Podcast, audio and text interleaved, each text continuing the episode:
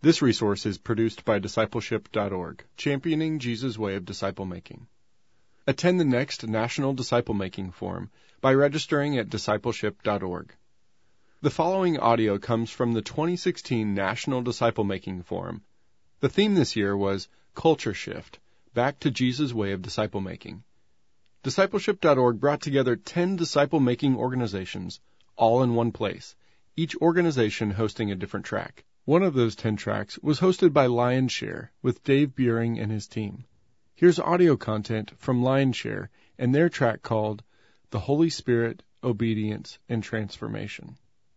That each leader of this church was expected to spend time with each of these new folks, this new church launch. They were expected to give everything that they had to it. They sacrificed so much time, so much energy, so much money to see this Jesus movement spread across the region.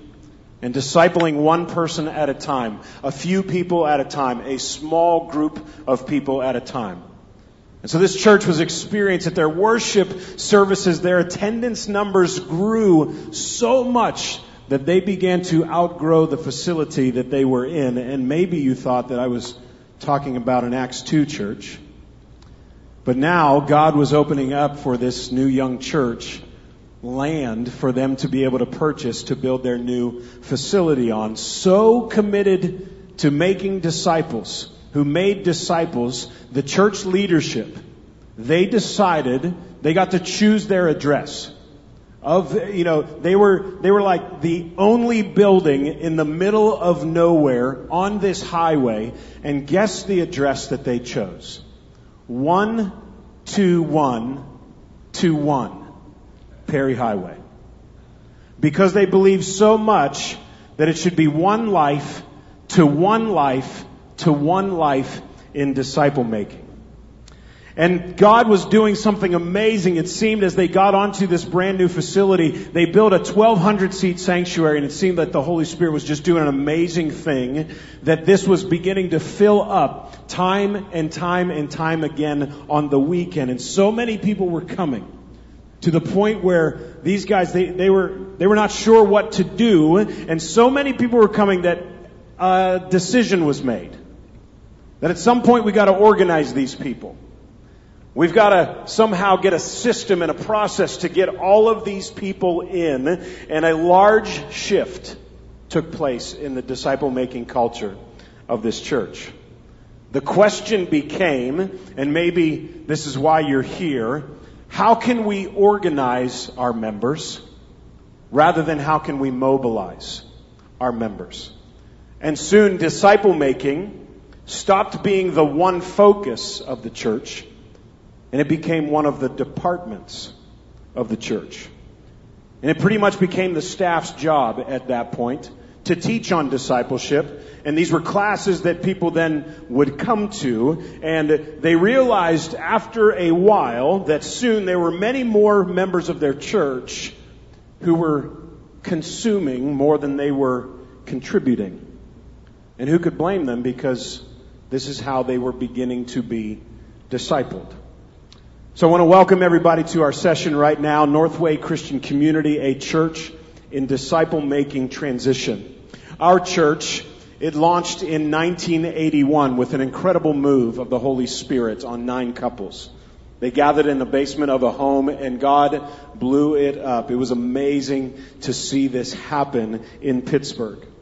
And so many people were coming to Christ. But here's the thing, within 25 years, our church experienced something that I don't want to see happen anymore. That when we were discipling every person who was walking into our community within 25 years, we now were seeing people who didn't even know what discipleship was.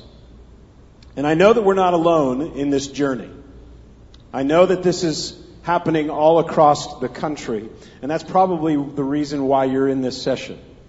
Why you see this, a church in disciple making transition, how can we experience the same thing? And so you chose this breakout, breakout. So what happened to us?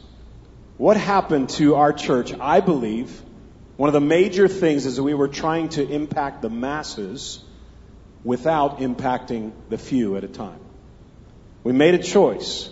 What launched our church and what was growing our church was disciple making.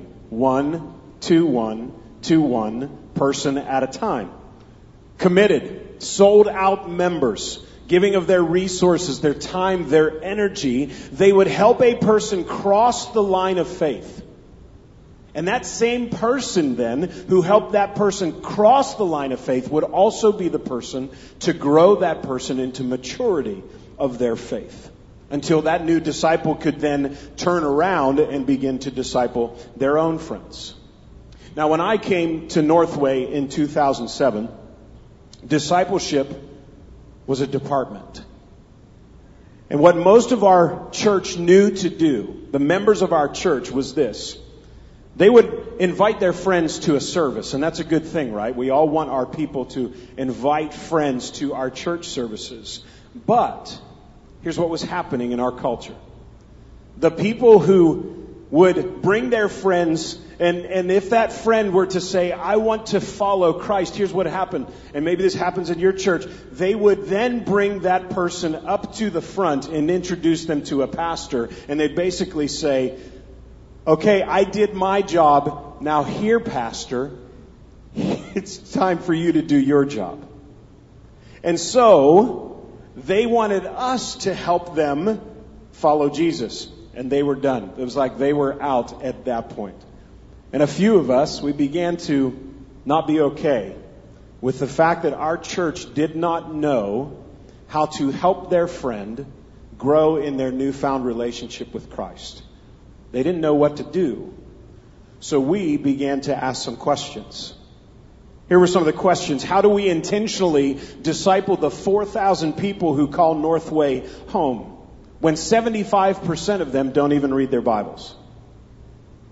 How, how do we disciple these folks when one third of them are constantly missing from our worship services? How do we disciple them when the majority of those who have joined our church in the last 15 years have never been discipled themselves? So how could we expect that they know how to disciple?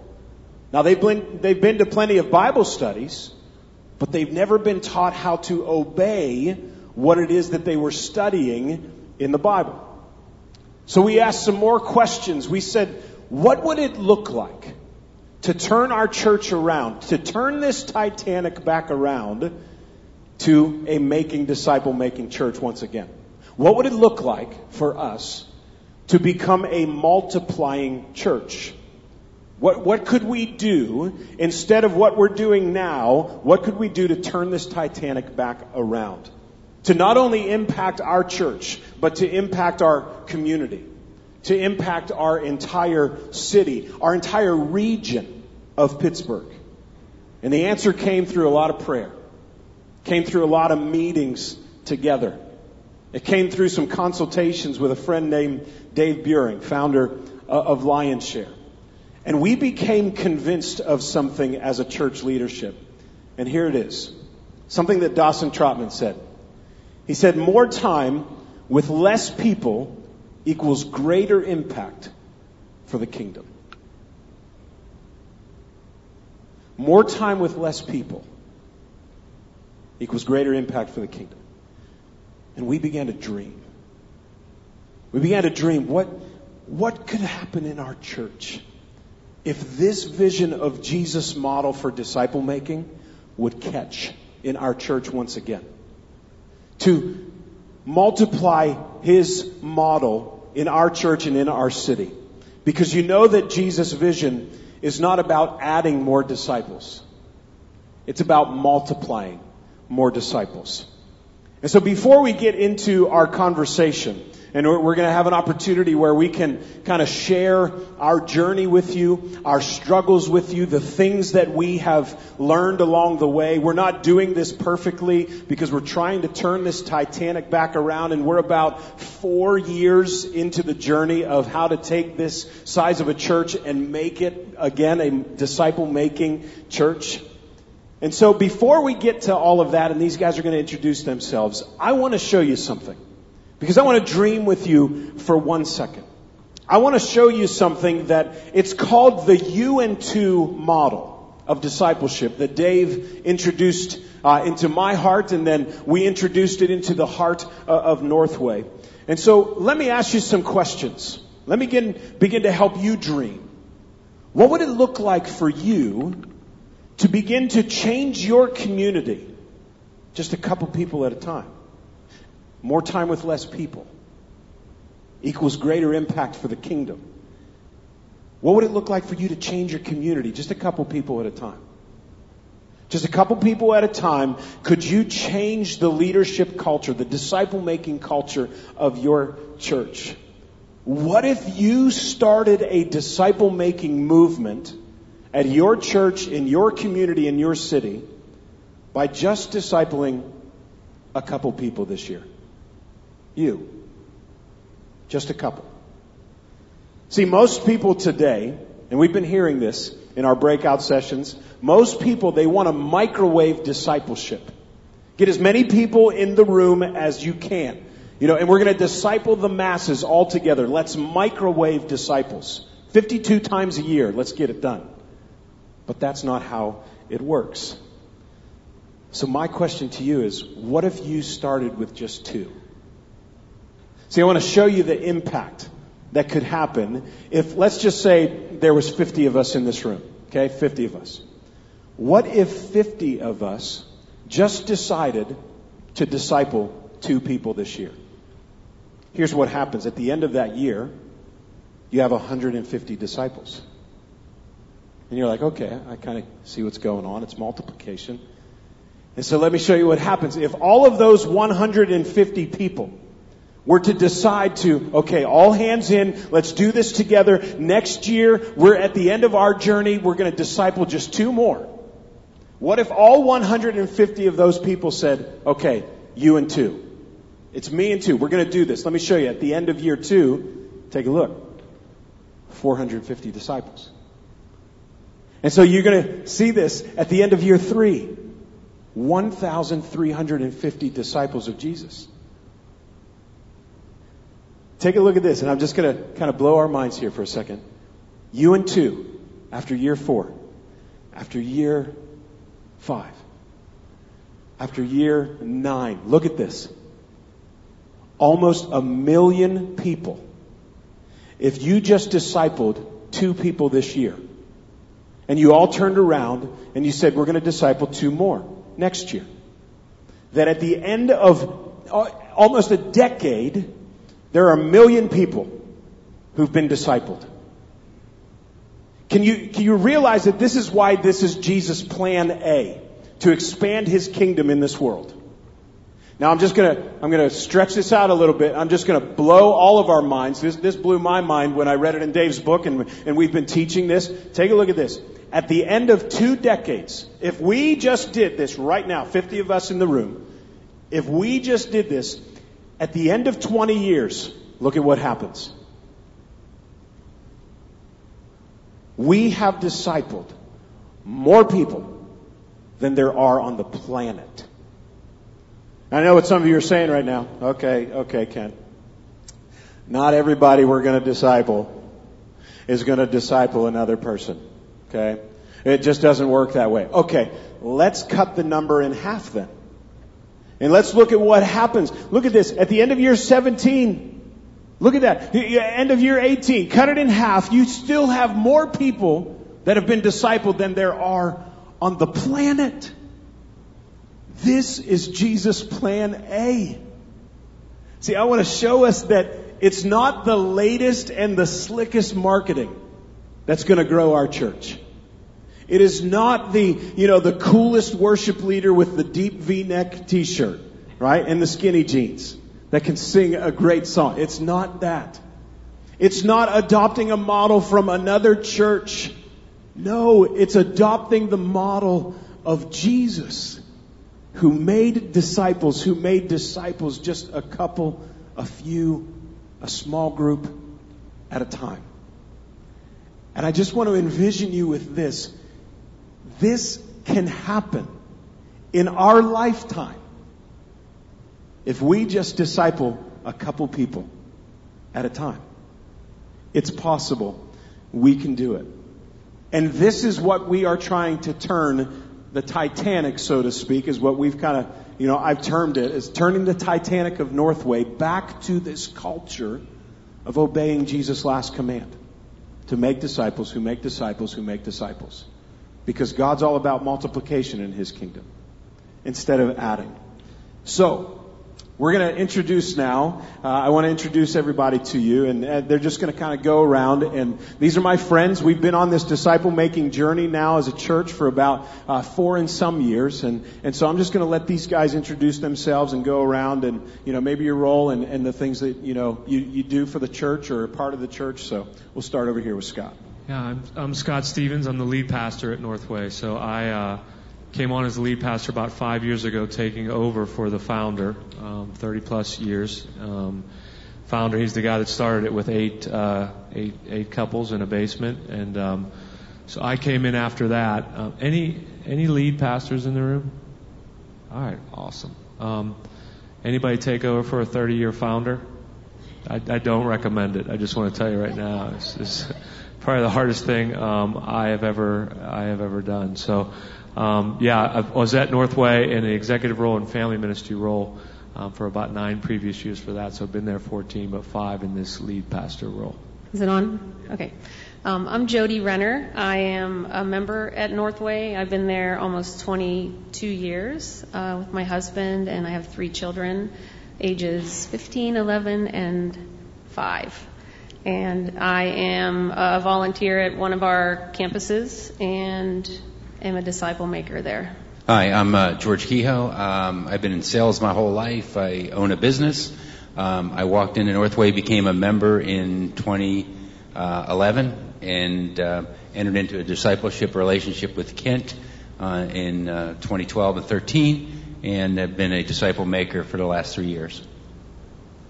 Um, I'm Amanda Seidler, and I serve at Northway on staff, sort of in our central support um, team and in a role that gets to oversee um, a team and counterparts on each of our five campuses overseeing connections and discipleship for adults. So everything from small groups to discipleship, membership, baptism, hospitality, that kind of thing.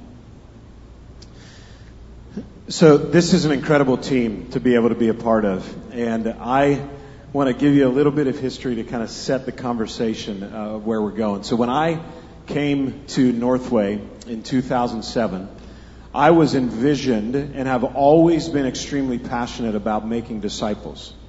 And I met a guy back in 2003, 2002, by the name of Dave Buehring, that began to, have you ever had anybody who you know something in your knower and you can't verbalize it just yet? And then you meet somebody and they're saying the things that you're that's what I feel. I need to get to know this person. So I got to meet Dave Buehring, and he was that guy. He began to put language to some of the things that I just either intuitively was just so passionate about, and this is the way that we need to do church. And so when I came to Northway, I had spent a lot of time with Dave Buehring. He discipled me. He mentored me as a young pastor in the ways of God, the character and the mission of Jesus. And I became extremely passionate about disciple making. And so when I came to Northway, I looked and I saw, okay, we have this small groups department. We have a discipleship department. And, uh, but I don't see much discipleship happening. At least I'm not hearing about it. So I just do what I always do and I just grabbed a whole bunch of guys around me and I said, let's journey together. And I began to see a hunger amongst the men of our church after a season of discipling just a few men. And, and guys were coming to me saying, hey, when, when can I get in on that? When can I sort of experience that? And, and so I began to notice all around our church that there was a hunger amongst our men for discipleship. Maybe they didn't know how to say that, but there was a hunger. So I began to say, oh my goodness, I think there's an opportunity here. And so when we first introduced the idea of disciple making, this idea of a discipleship journey at our church, I, we sprinkled out the vision And like that, 260 men joined the effort to be discipled.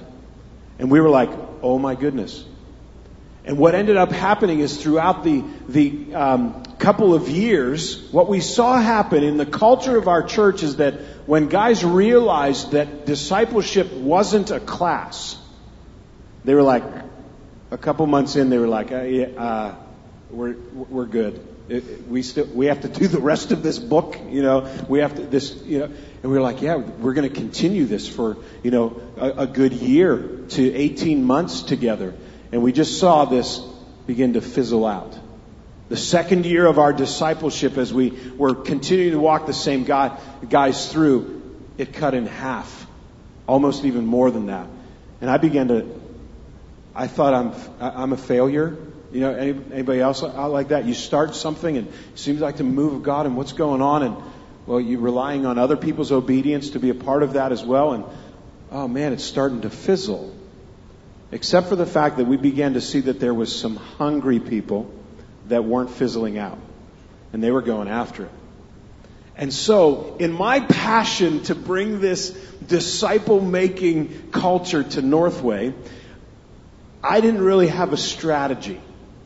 I didn't have like, I, bro- I was bringing all the passion, baby. I was like, we gotta do this. Let's take the hill.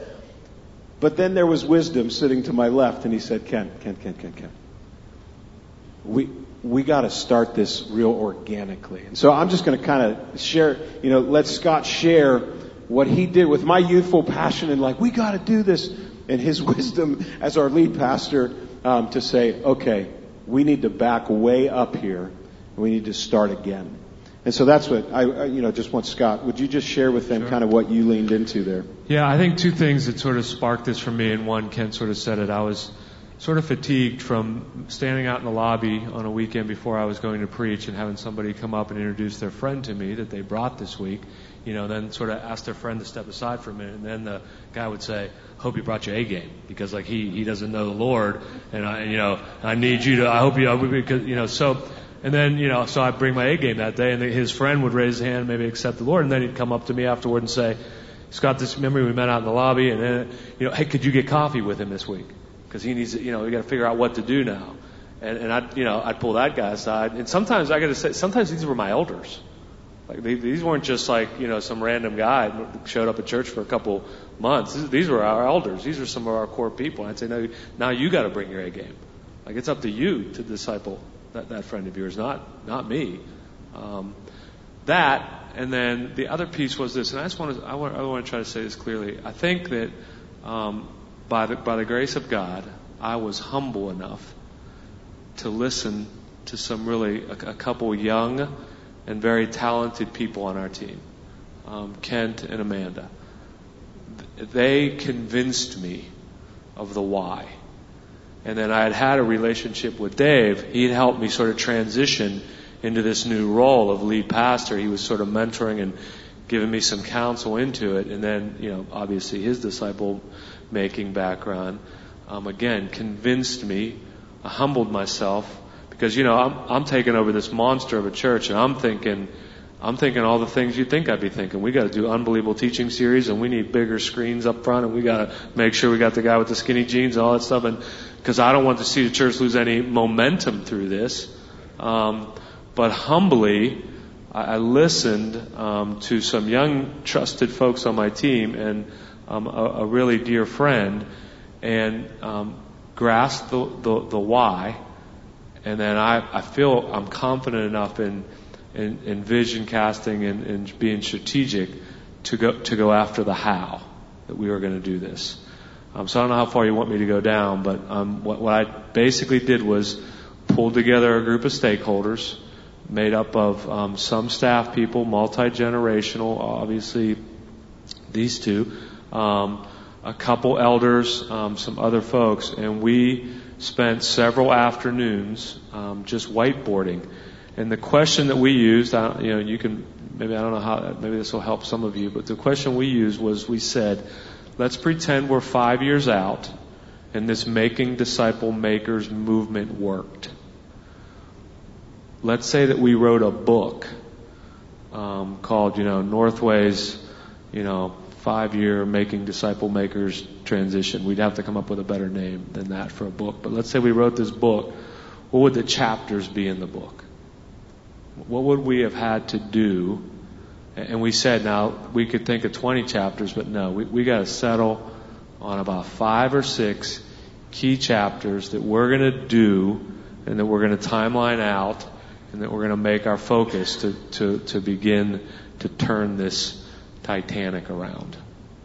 You want me to go into what those were, or how far you want me to roll? Yeah, just, Okay. just go for it. So real quick, like one was foundation of prayer, right? I mean, somebody said that in the early session, the group session, right? This has to be bathed in prayer. And we went after it with intercessional prayers, our teams praying. We just went after this movement in prayer. We wanted to define what disciple making was. So we had to come up with a really good definition of what it was so that we could explain it um, to people. So that was a chapter. Um, unity of vision. I really felt like this was on me.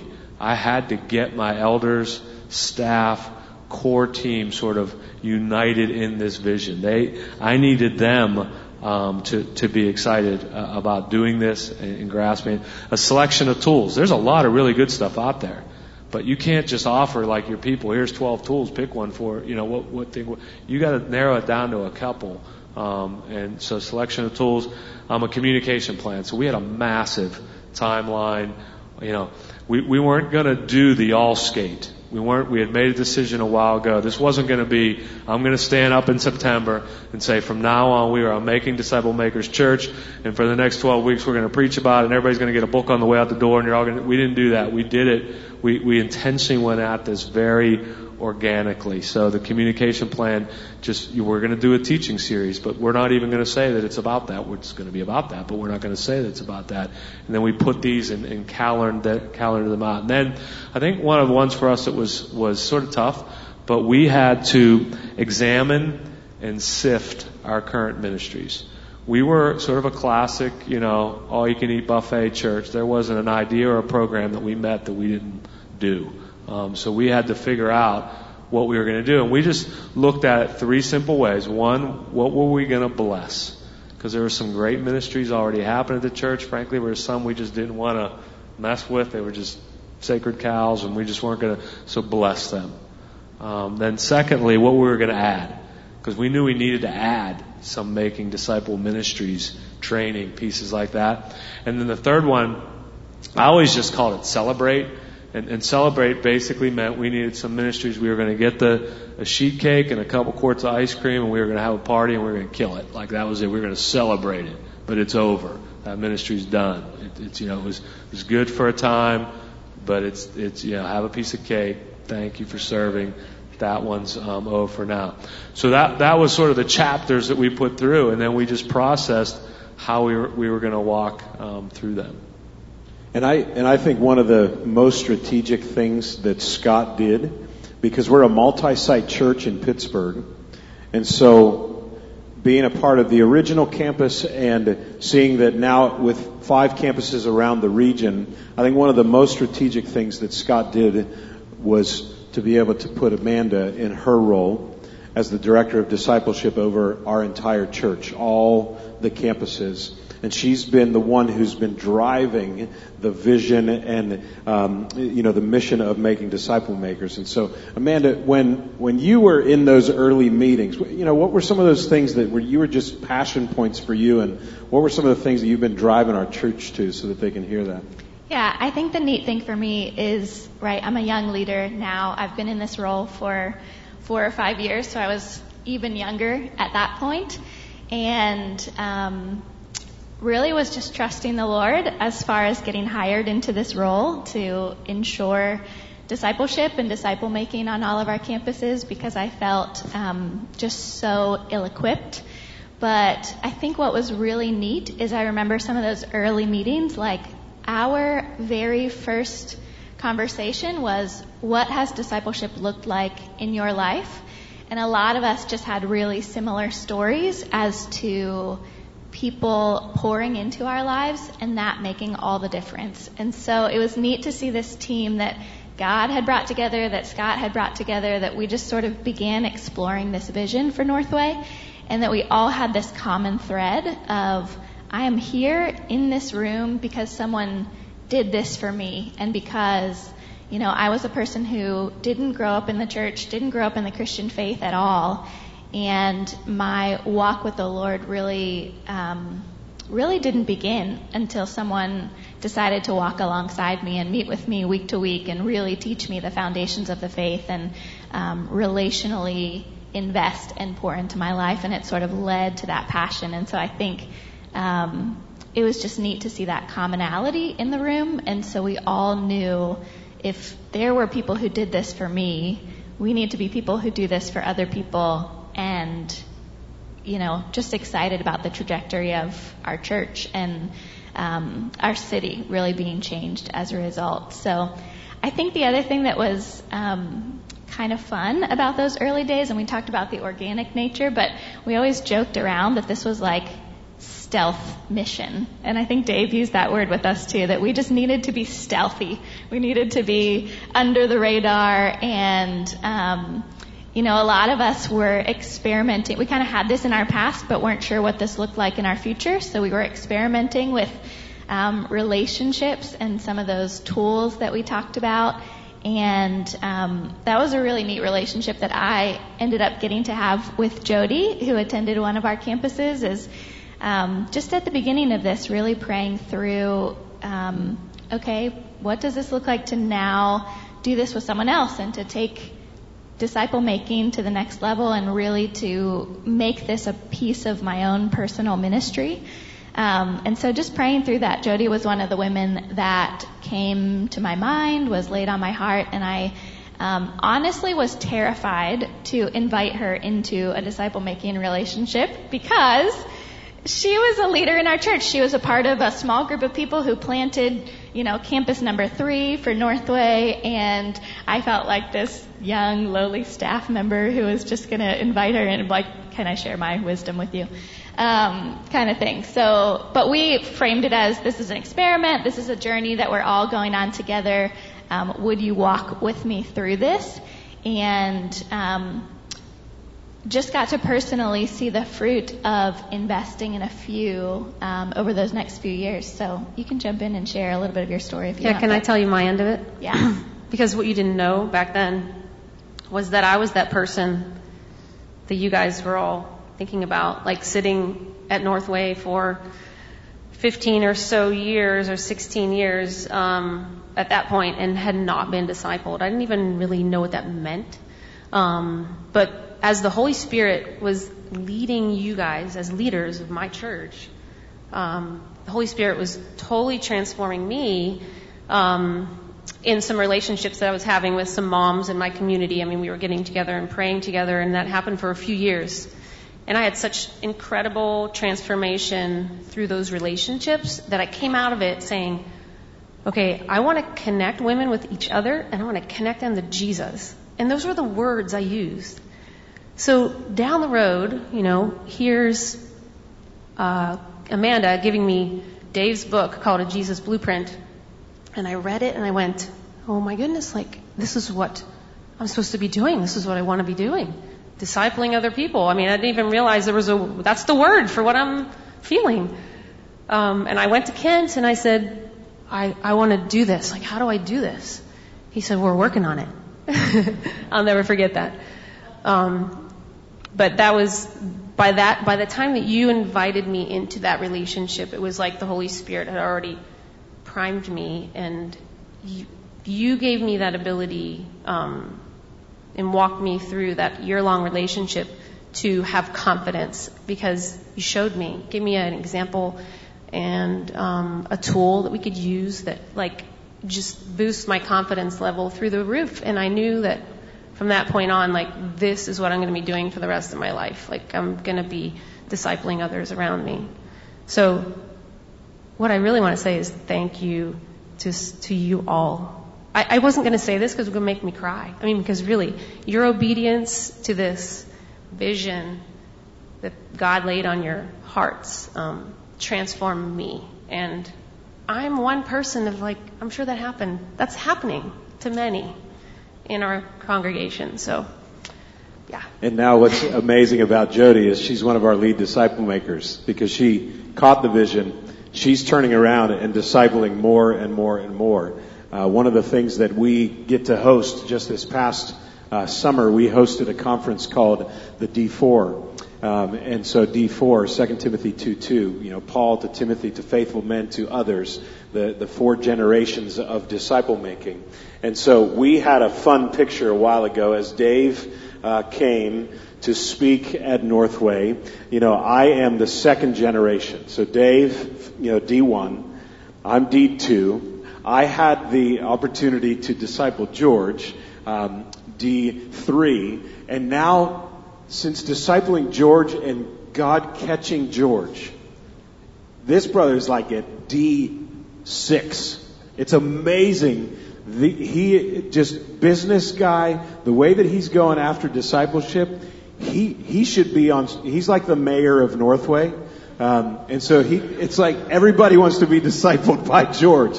Uh, and so, George, why don't you just kind of tell us your journey, man? Um, I had no idea what I was in for. um, I, uh, I, was a new member, of Northway, um, 2011, and heard uh, that, that, there's movement about disciple making, and I figured I, I, probably should join a men's group and find out what this is all about. And um, I was involved in our hospitality ministry as a as a new member and a volunteer. And Kent, you had responsibility in that area, so I figured I'll, I'll go to Kent. Maybe he can connect me with some guys that I have something in common with. And uh, at that point, Kent said, uh, I'm, I'm putting a group of guys together. Uh, I'd like to invite you. So I go, I'm all in. So um, we journeyed together, and each week uh, as we met, Kent would say, Who are you two? Who are you two? And um, this goes back to you know the, the couple things we talked about already uh, today is uh, being humble and, and obedience. Um, I never led, I, I never discipled anyone. I had never been discipled. And as you're being discipled, you're going like, wow, when this is over, it's my responsibility to go disciple. Um, I don't, I don't know if I could do that. And that's where the humility comes in, is that you, um, you make a decision that it's a commission, all right, you're commissioned with Jesus. And I felt a responsibility to that and also to Kent because he poured into me for a year and a half.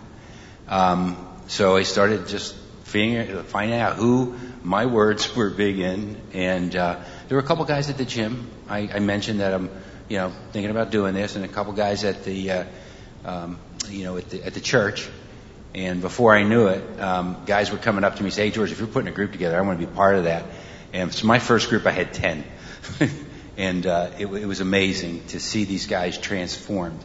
Because the key is, it's not a Bible study, as we were talking about. It's, you know, what has the Holy Spirit revealed and what are you doing with it? Where's your obedience? So it's all about application and application. So uh, it's amazing to see the things that have happened uh, with these guys that I've had the privilege of discipling. Um, I have an employee that is a member of Northway for like 15 years. Never been involved in any kind of men's groups. Not interested. You know, he and the Lord, they're good. You know, all he needs to do is go to church on Sunday. And uh, I talked to him about you know, discipling him, and and I, this is an employee. Um, and finally, after a year, he made a decision. Said, "Okay, I, I want to try this." And just last week, I said, "Bobby, what finally convinced you to to come on board a couple years ago?" And he pointed at me. He says, You. I said, well, Something I said? He goes, I saw a significant change, a major change in you. And I'll, I'll tell you, I didn't see that change because that was the Holy Spirit because, and the fruit from all the stuff that, you know, the obedience that we had. And, and how amazing that he said, the, George, I, you know, I'm a Christian. I've been to church every Sunday, blah, blah, blah. But I, I, I felt I was missing something, and whatever you had, I wanted some of that.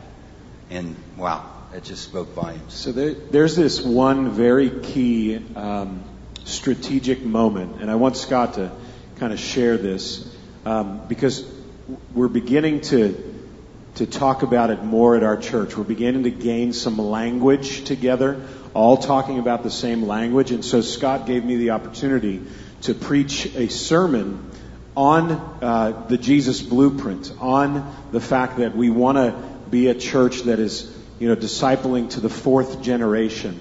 And so I put up a picture of the guys that I'm discipling. And I basically say, we're about to finish. So I threw their picture up on the screens and I said, so these guys are ready to disciple the next generation. Well, that's when you get, you know, guys in the lobby because George is the mayor of the lobby and, and guys are coming up to him and saying, if you start a group, I want in. Because remember I said that point about 75% of our people who are sitting in our church, they don't even read their Bible. We had a hunger that was taking place within our church. And so have, there's a deep conviction that I have is that we need to disciple our church. The, those that are within our church who think they're following Jesus simply because they're sitting in a pew. And they're not. They're just discipled to attend a church service.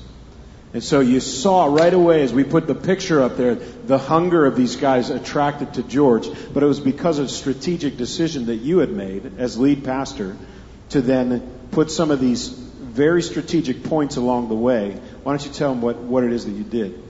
So I mean, we, we did we did that series, but then it, it was time for me then to, to take it to our elders and our staff and say, I, I, I wanted to strongly encourage you. Um, I, I told them that if you didn't feel comfortable maybe walking um, a couple people through the tool, then I want you to get your friend on staff, or I want you to get a couple elders. Um, I want you to, um, you know, get a couple elders and a couple people and do this together. So there's not maybe even a leader. It's just two or three of you that work on a church staff, or two or three, four elders, and you're just going to do this together. But what I want to challenge you with is when you get about halfway through it, then go back to the beginning and go get a couple people. Go get a couple other, you know, of your friends, uh, other folks that maybe are new to the church. And you go ahead and finish the book out with your close friend of, uh, of elders or staff. But, you know, six months in or so, you start, um, you start a new group. And, um, okay, great, but I just, you know, I just have to say this. I had to do it too right? So I mean, if it's just I've heard this now from um, a couple different folks, and I had to do it too. And you know, I, I don't, I didn't pick another night of the week, um, that you know, because I, I couldn't probably put another night of the week. But you know, when I moved into the lead pastor role, one of the things that, that was sort of a, a bit of a, a bummer for me was that I lost sort of some of that connection with some of our younger leaders some of our emerging leaders, some of our student ministry guys, some of our production and tech guys, because I just, in my new responsibilities, I couldn't get with them. And I, I have a real heart for developing um, young leaders. So I got a group of them together at lunch on Tuesday, one hour and 15 minute. Everybody bring your own lunch. And I'm going to commit to you, and you need to commit to this group. And then I also grabbed another pastor um, that was on our team um, to sort of be an apprentice or to help me, knowing that there was going to be some weeks I probably wouldn't be able to be there. I was out of town or traveling, and that we could make sure that one of us were walking it through, and and and we went through it. Um, and then the other thing, just I'll just this is sad, but it, it just is. Um, you know, at that time my youngest was about 20. And we did family devotions and we prayed together and we, you know, we, we, uh, you know, she she came to church, and uh, uh, but she was never discipled. And she's my daughter, and I'm the pastor to lead church. And when I really truly grabbed a hold of what discipleship was, I hadn't done it. Um, so I walked it through with her. Um, and it, one, it was awesome for me and her. Secondly, it gave me experience with the tool to go through it, you know. Um, and I, I, and so like again, this was very organic. All this stuff was just sort of going on before we really launched, and we never really have launched anything formally with the church. I mean, we've done a couple teaching series where we focused it. We've done some some one night things where you can come and sort of practice with the tools and understand the tools, and so we can get some folks ready. But we've never really said, "This is who we are as a church." Um, so let's go.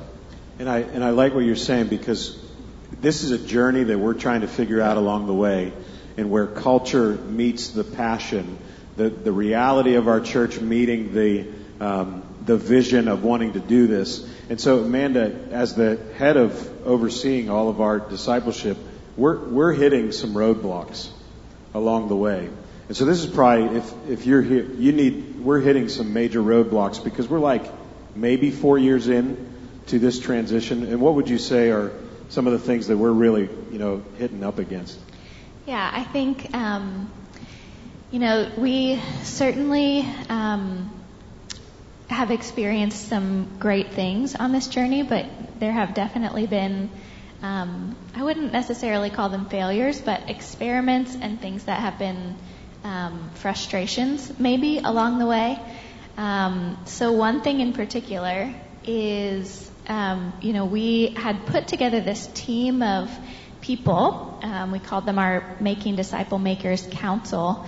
And part of that was really, really good, and the intentions were really good, and it was sort of representation from each of our campuses, um, met together, shared the vision, and I think um, the frustration came, or it didn't work in in that um, recruiting people or inviting people into this that um, were just really strong leaders, as opposed to people who disciple making um, had been something they experienced and was passionate about, either from someone pouring that into their life or doing it themselves. And so I think um, that was a frustration for us or a roadblock of um, kind of recruiting people in that were just like, you're a stud, you should be a part of this, you know, you should be a part of this effort.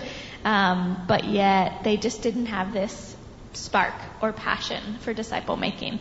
Um, so that was a little bit of a frustration. And then I think, you know, Scott mentioned these one to two night, we called them Making Disciple Makers labs, and we're not, we're still not quite sure what to do with them.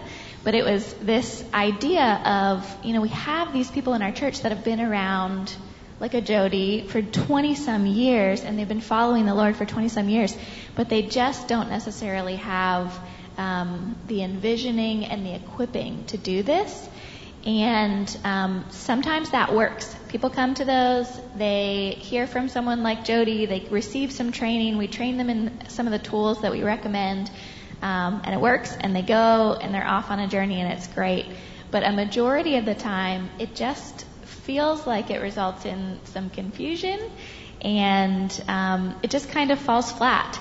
And so I think you know, Jody and George are here as members of our church and as disciple makers in our church because people really intentionally poured into them, and that um, resulted in the vision really catching and multiplying. And um, I remember one of our council meetings, Jody was joining us via video, and she had this like just piece of paper that showed okay, Amanda discipled me and Rachel, and then I grabbed these three women, and now these three women have grabbed three more, and like over the course of three years, these, what, 12, 15 lives, um, have been through this period of accelerated transformation and now are serving the Lord in a way um, that's just insanely different from before they sort of went through this disciple making experience. And so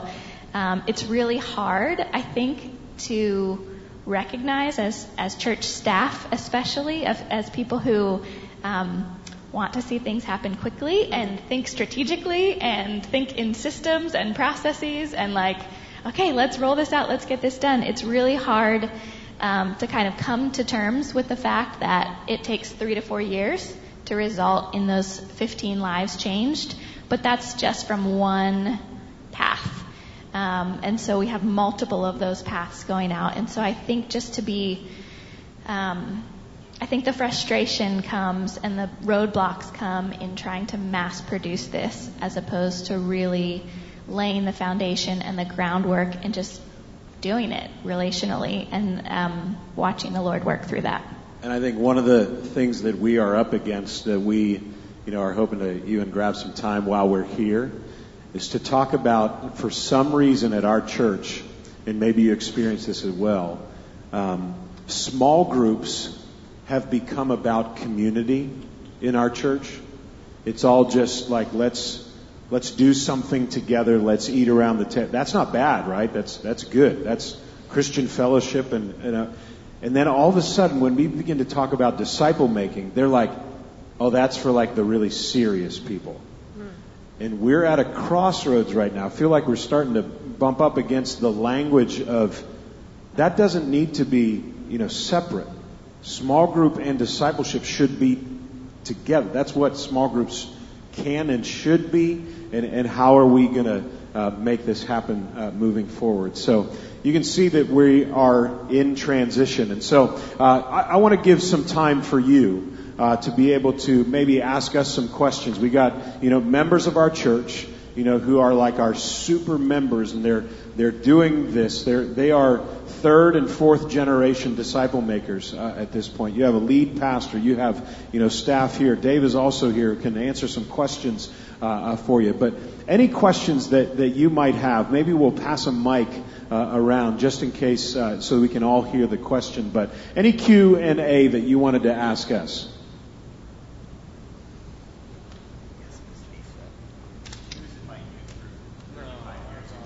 When we were both babies. I have no questions. I'm going to tell y'all what to do. Since you don't really know. No, I'm kidding. No, I actually would like to ask you, as the lead pastor, how you deal with the slow turn, the criticism of people saying, we need to be a discipleship church, you need to be discipling people, and also how to maintain that thinking small and slow because we are so conditioned to you know, we have a plan by January to, to start discipleship and finish by the end of the year.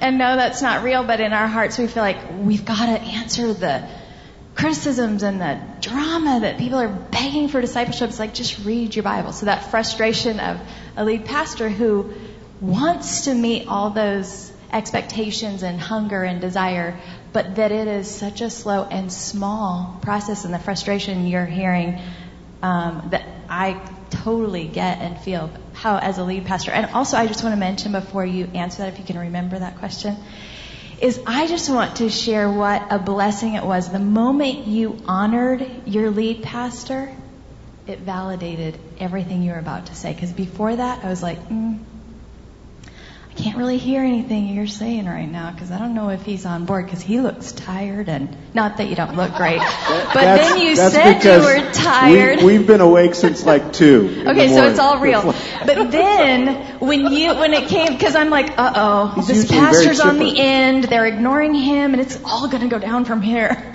No, but then when you then in turn honored all of them and you yourself were doing it too and admitted, you know, you're all saying, we don't really know how to do this, but we're doing our best. So, just to say how important that to me was that you honored him, I was like, okay, now I'm all ears. And then you honored them back, and then that made me go, okay, I'm going to listen to everybody and what they're going to say right now, because my heart was all hard before that. I'm just kidding. Nice. I, am not, I forget most of the early part of your question, but because I'm exhausted. I've been up since 2:30 this morning, flying in here from Pittsburgh. No, um, one thing I, I think the real quick blunt answer is I'm a very patient person, and I'm very, very much feel like that I'm led by the Holy Spirit. And if I'm not being nudged by the Holy Spirit to push this thing um, further, faster, then I'm really comfortable when I find peace in that. And I haven't felt the Spirit, you know, telling me to turn the flame up here on this program. I, I also took, and it's not a program in this journey, um, I also took over for a very entrepreneurial pastor, which is incredible. Like, right, to birth a church like that, you need a pioneer. And, and our senior, our founding pastor was your classic pioneer. Um, and, and you need that. I am much more of an establisher, sort of that second phase. You know, I really feel like my role is to put in policies and procedures and systems and processes, things that the, the pioneer doesn't really think of, of doing. So I think that this season just really meshed well with my personality. My hope is to hand it off at some point to a multiplier, to, the to the person that will do, you know. And this is Dave Buehring's material, by the way, that I'm saying right here because he taught me this. So it's you know, there's pioneering phase, there's an establishing phase, and, and then you hope you get to this multiplication phase. Um, so I feel like I'm the guy that's supposed to be in this role, in this gap, from the founder, only senior pastor ever, on to then whoever's going to take us into the to the next phase. So um, I'm just I'm really comfortable with a nice, slow, um, steady. You know, the stove is just at a nice temperature. Um, does that sort of get at what you were saying? Yeah, good. That was a great question. Thank you for noticing that. I I had the pleasure of um, being a little bit of a mentor in Kent's life when he was in college, um, and sort of just came out of college, first job. I was running a youth ministry, and um, and so he reached out to me, and I loved um, getting to know him back then. And then when when he moved away, when a role opened up, um, this was inviting my friend. You know, would you come and and journey with me? So we go back um, quite a way. So I think there's a real mutual love and, and respect for one another that I hope came out.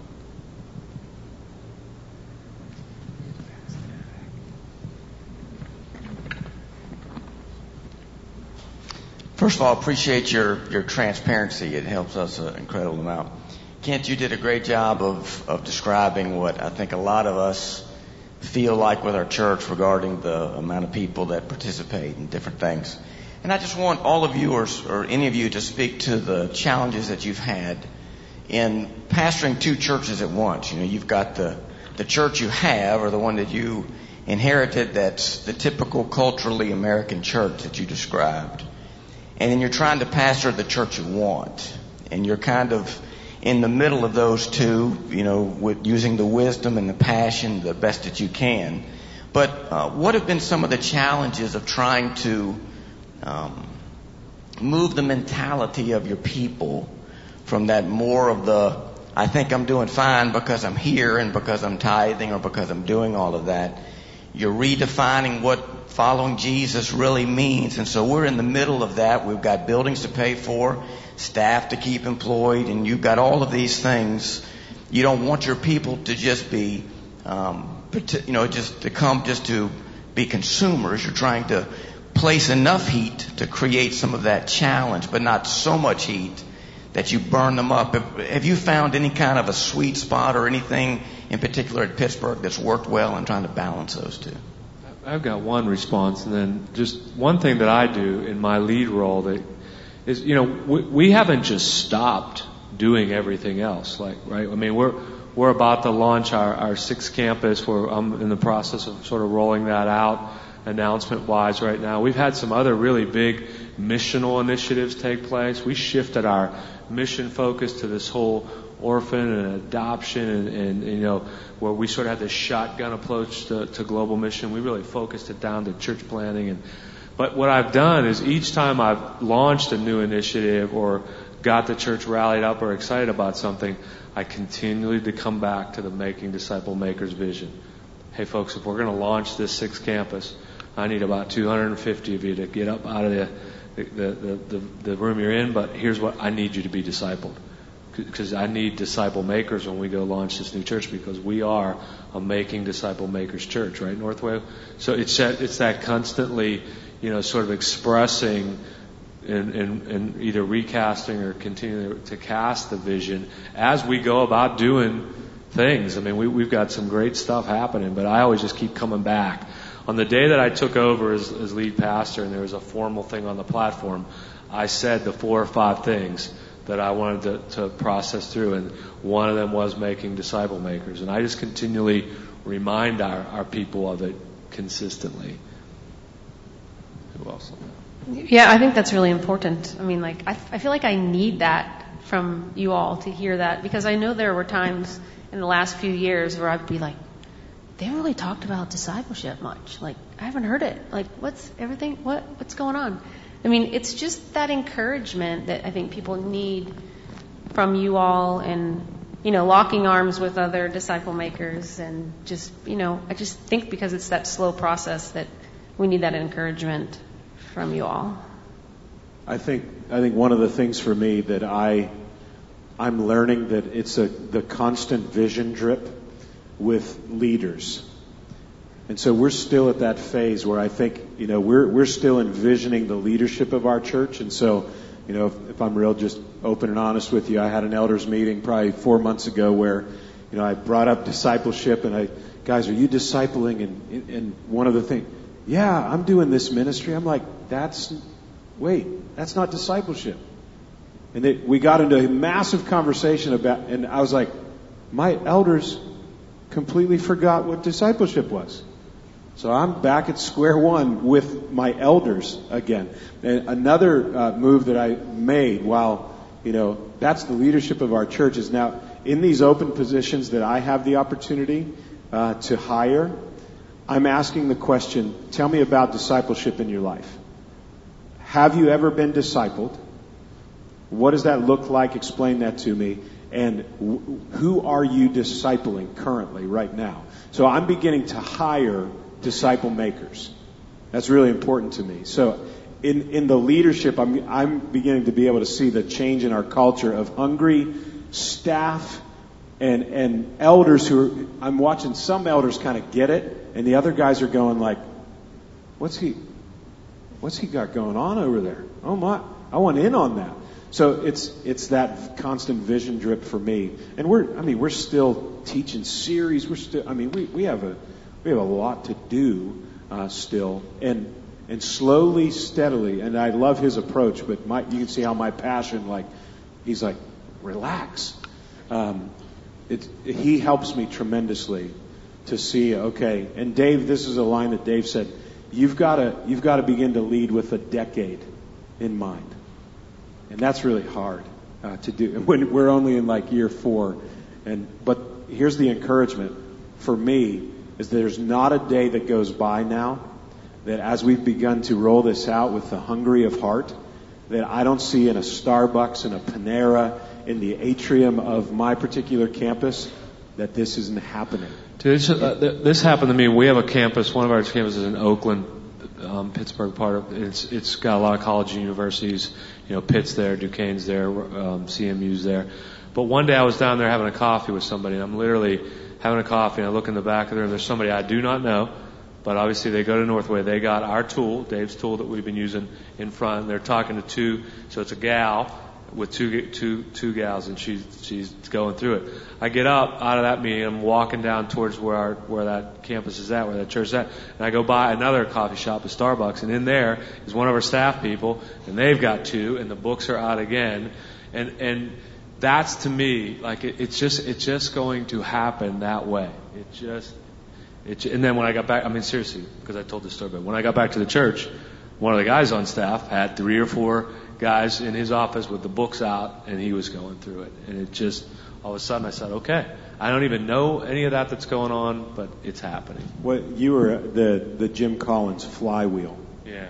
You know, getting that, it's that thing. flywheel, a good to great comment, Good right? You know, you got to push that flywheel. It takes a long, hard push for a while, but once you get it going, then it. So I want to I want to respect your time here, um, and we're we're almost done.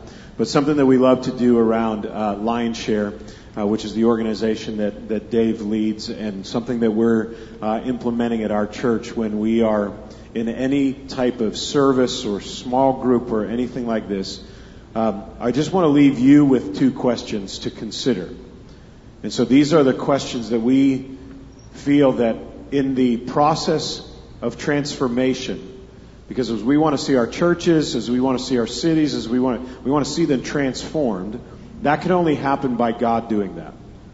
And when God reveals something, the process of transformation, when, when He reveals, when He opens up and we see something anew for the first time, we have a job to do and we're meant to obey it. So my question to you is, is this as we end. So in this process of what has God, you know, revealed to you? What has the Holy Spirit revealed to you in this particular session? And then the question of obedience, because that's the engine of transformation, is how are you going to obey this in your life? So what's the one thing that maybe you're hearing a theme today? That the Holy Spirit's beginning to weave into your heart and you've been writing down notes and you're beginning to see a pattern. What's the Holy Spirit revealing to you today that you're supposed to obey? And when you obey, that's going to lead to transformation, not only in your life, but through your life as well.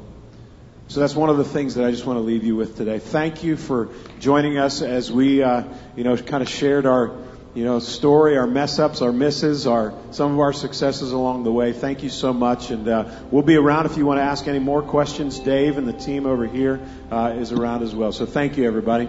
God bless. Have a great night. You've been listening to the Disciple Makers podcast. This audio was adapted from the original presentation. Not all live interactions are included. Learn how you can grow as a disciple maker by visiting discipleship.org, where you can also register for the next National Disciple Making Forum.